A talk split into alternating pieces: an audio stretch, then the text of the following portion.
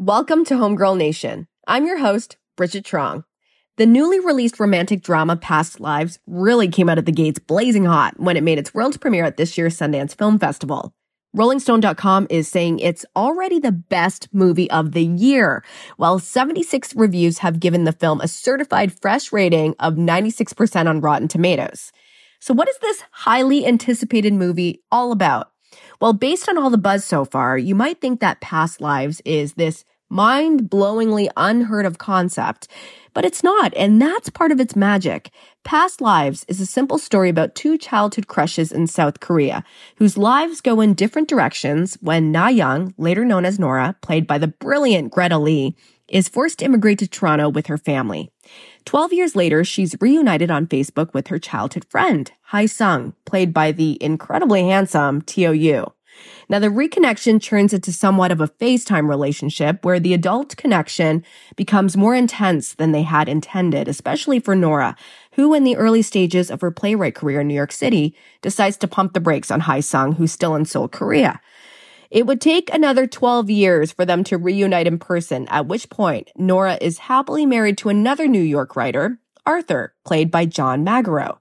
What happens next between the three? Well, you're just going to have to go to the theaters to find out. I've already seen it and I'm excited to do just that again. I loved it. I really can't wait to see it again. And I can't begin to express how thrilled I am that today's guest is the woman, the writer, and the director of Past Lives, Celine Song. This is her debut as a feature film director, and with so much of the story rooted in her life and so much hype around it already, I can't wait to dig in. Let's meet Celine.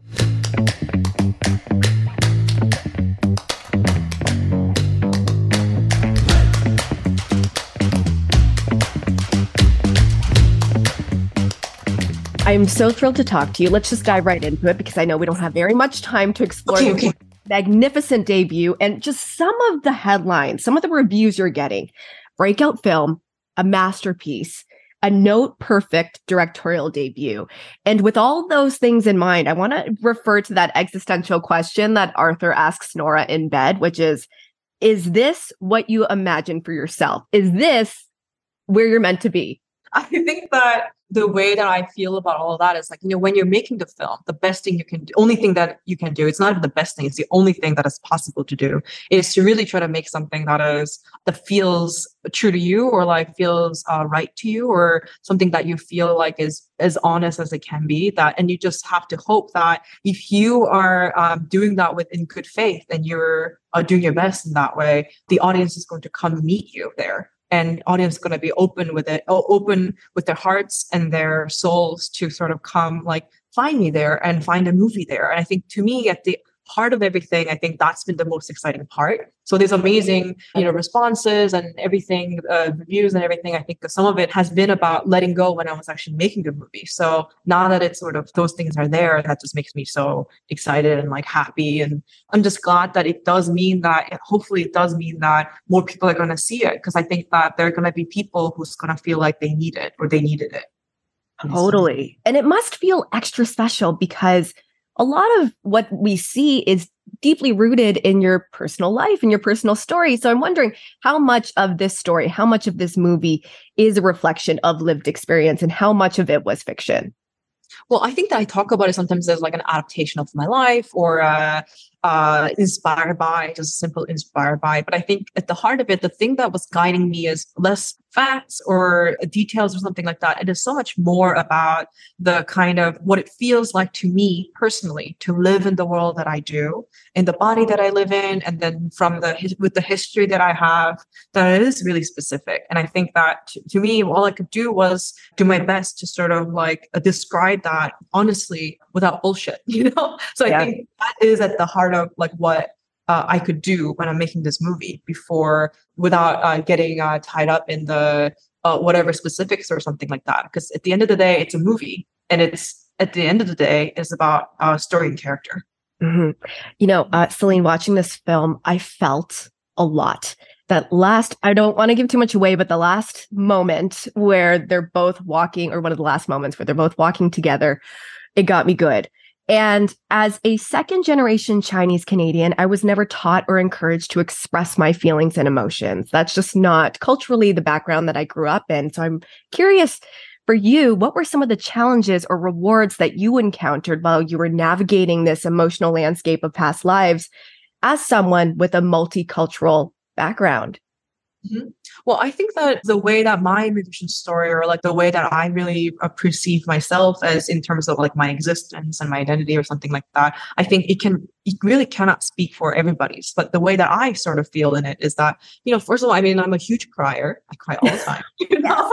It's like, so to me, it's like the way that I feel emotionally connected to something, or like the way that I connect, the way that I sort of perceive uh, what a story like this could do for me, I think in general is sort of like I by something that is so as specific as what the movie is. Like I felt very uh, specifically about. Um, I think Nora is very specific character. You know, her parents are artists, um, and she is somebody who is like living in a very specific kind of uh, emotional space. So but I don't think that you know, like because of her strength and everything, I don't know if she. Uh, I think uh, something that me and Greta were talking about is I was like, no, you would not cry here, right? You would not cry here. This is not the moment to cry. But then, of course, when there is an expression of emotion, it's like I know that some of it has to be earned. And some of it has to uh, mean something too. It's something where it is so much about um, her after 24 years, accepting that she also was that little girl too. And she's able to grieve that little girl. I think that it is, of course, like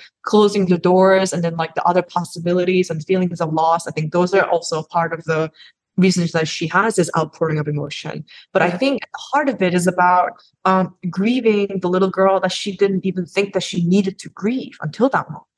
Because, and what's amazing about Hae Sung coming to visit Nora, 14 hour flight, to do for her is that he, in trying to close his own door of this of this door that he felt like he needed to close, um, he also allowed Nora to grow and understand that she also left that little girl behind and she actually deserves to be grieved. So she actually deserves to be said goodbye to. So I think that's where the uh, emotion is. So it's not really about expressing emotion. It is so much more about okay, what is this emotion uh, about what is the ritual of crying too. It's a ritual of grieving of this little girl too. And I think that to me was at the heart of what the outpouring of emotion is. It's not just an expression, it's also uh, a story plot. It's, it's, a plot, it's part of story, you know, that she is then allowed to uh, let herself be alone. Uh, she's going to allow herself to uh, grieve this little girl. From there, she never didn't think, she didn't think that needed to be grieved until Hae Sung came to visit her. And Greta did an unbelievable job at bringing all of this to life. Like, I mean, you know, watching this, I'm thinking as a 13 year old kid, I would have loved to see Greta on the screen. It would have made such an impact for me. If you asked me, who would you like to play as you in a movie? I would say Greta Lee. And I never did before because I just didn't know the power yeah, of Greta Lee until now. So mm-hmm. for you, having her step into your shoes in a sense and bring your vision to life and your your experiences to life, what was that like? Well, I think that it was also a, a, discovery for her as well, right? This movie. So I think it was such a, a, journey that we really took together. And I think to me, I really thought of her as a partner on set too. I was like, okay, I know that what this has to be is something where, because the whole movie uh, has at the heart of it or at the core, at the burning center of it has to be Nora. So it really was about how she was going to navigate through this like many emotions, sometimes holding back emotion, sometimes pouring out emotion.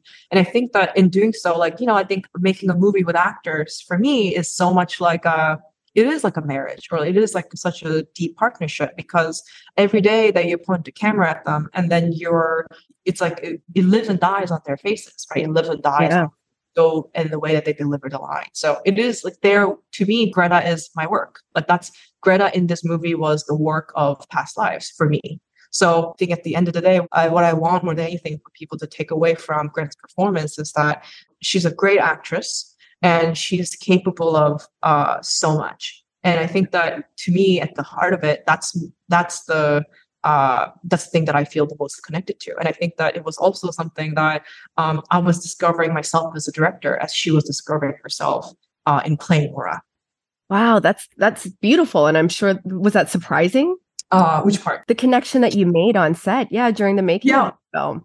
Well, I think that I just didn't know another way to do it. So I think some of it is about the. It sometimes it's about a, a, a it just must happen or like it's a bit about like a survival thing of like you know like and i know that for her it was as much she she her stakes were uh, so high as well and i could always uh, relate to her on that level of like i know that this is about uh, my debut as a filmmaker and i know that this is uh you uh you're also showing up in a for yourself in that way too and i know that we can both do it only because we don't have another option you know? right.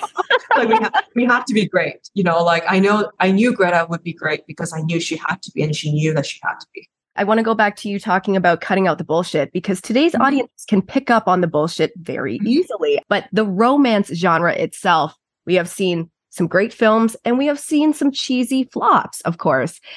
In your opinion and your experience in the genre right now, what are those essential elements that makes a romantic movie stick? Um, I think that uh, I can only speak for like what makes me connected to a romantic story, mm-hmm. and I think that it has to be something that makes uh, emotional and psychological sense to an uh, ordinary person.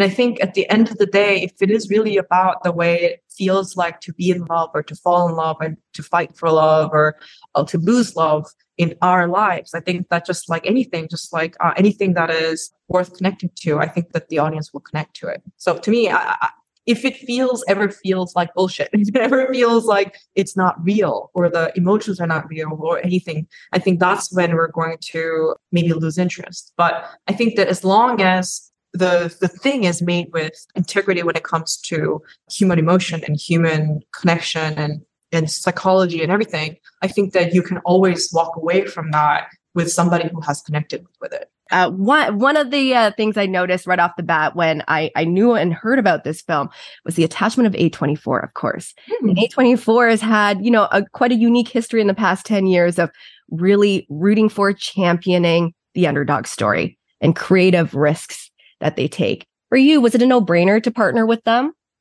Well, to me, the thing that um, I feel so grateful and so happy to be able to do is to sort of have a complete authorial control of my first movie, which I know is very rare in so many cases because you're a first time filmmaker and you come from writing background, you come from being a playwright, and then to be given such uh, authority and have a total control over the voice and being able to do to to make the movie exactly the way I want it.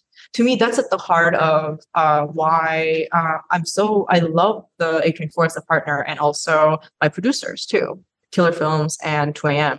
And I think that at the end of end, end of the day is uh, how a movie like this could get made, which is that they had confidence in the uh, vision that I had for the movie and it was never i was never um, faulted for being a first timer. So that's how i was able to make a movie with this kind of confidence. That's beautiful. Well i just want you to know that i am so excited to see this film again. Bring your friends. I just know it's like it can be something that like somebody might realize that they need or maybe like years later they'll realize they have it or something like that. I just know i just want more people to be able to counter it. And i just feel like just because you know I always I want it to be like that, you know? Totally. No, for sure. Well, I can't wait. Thank you so much for your time. And it's been such a joy to get to know you. Thank you. Thank you so much.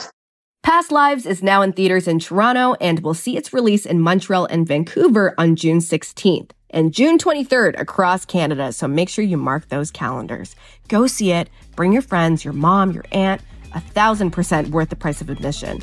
Thank you so much for dropping by for this homegirl discussion. You know the door is always open.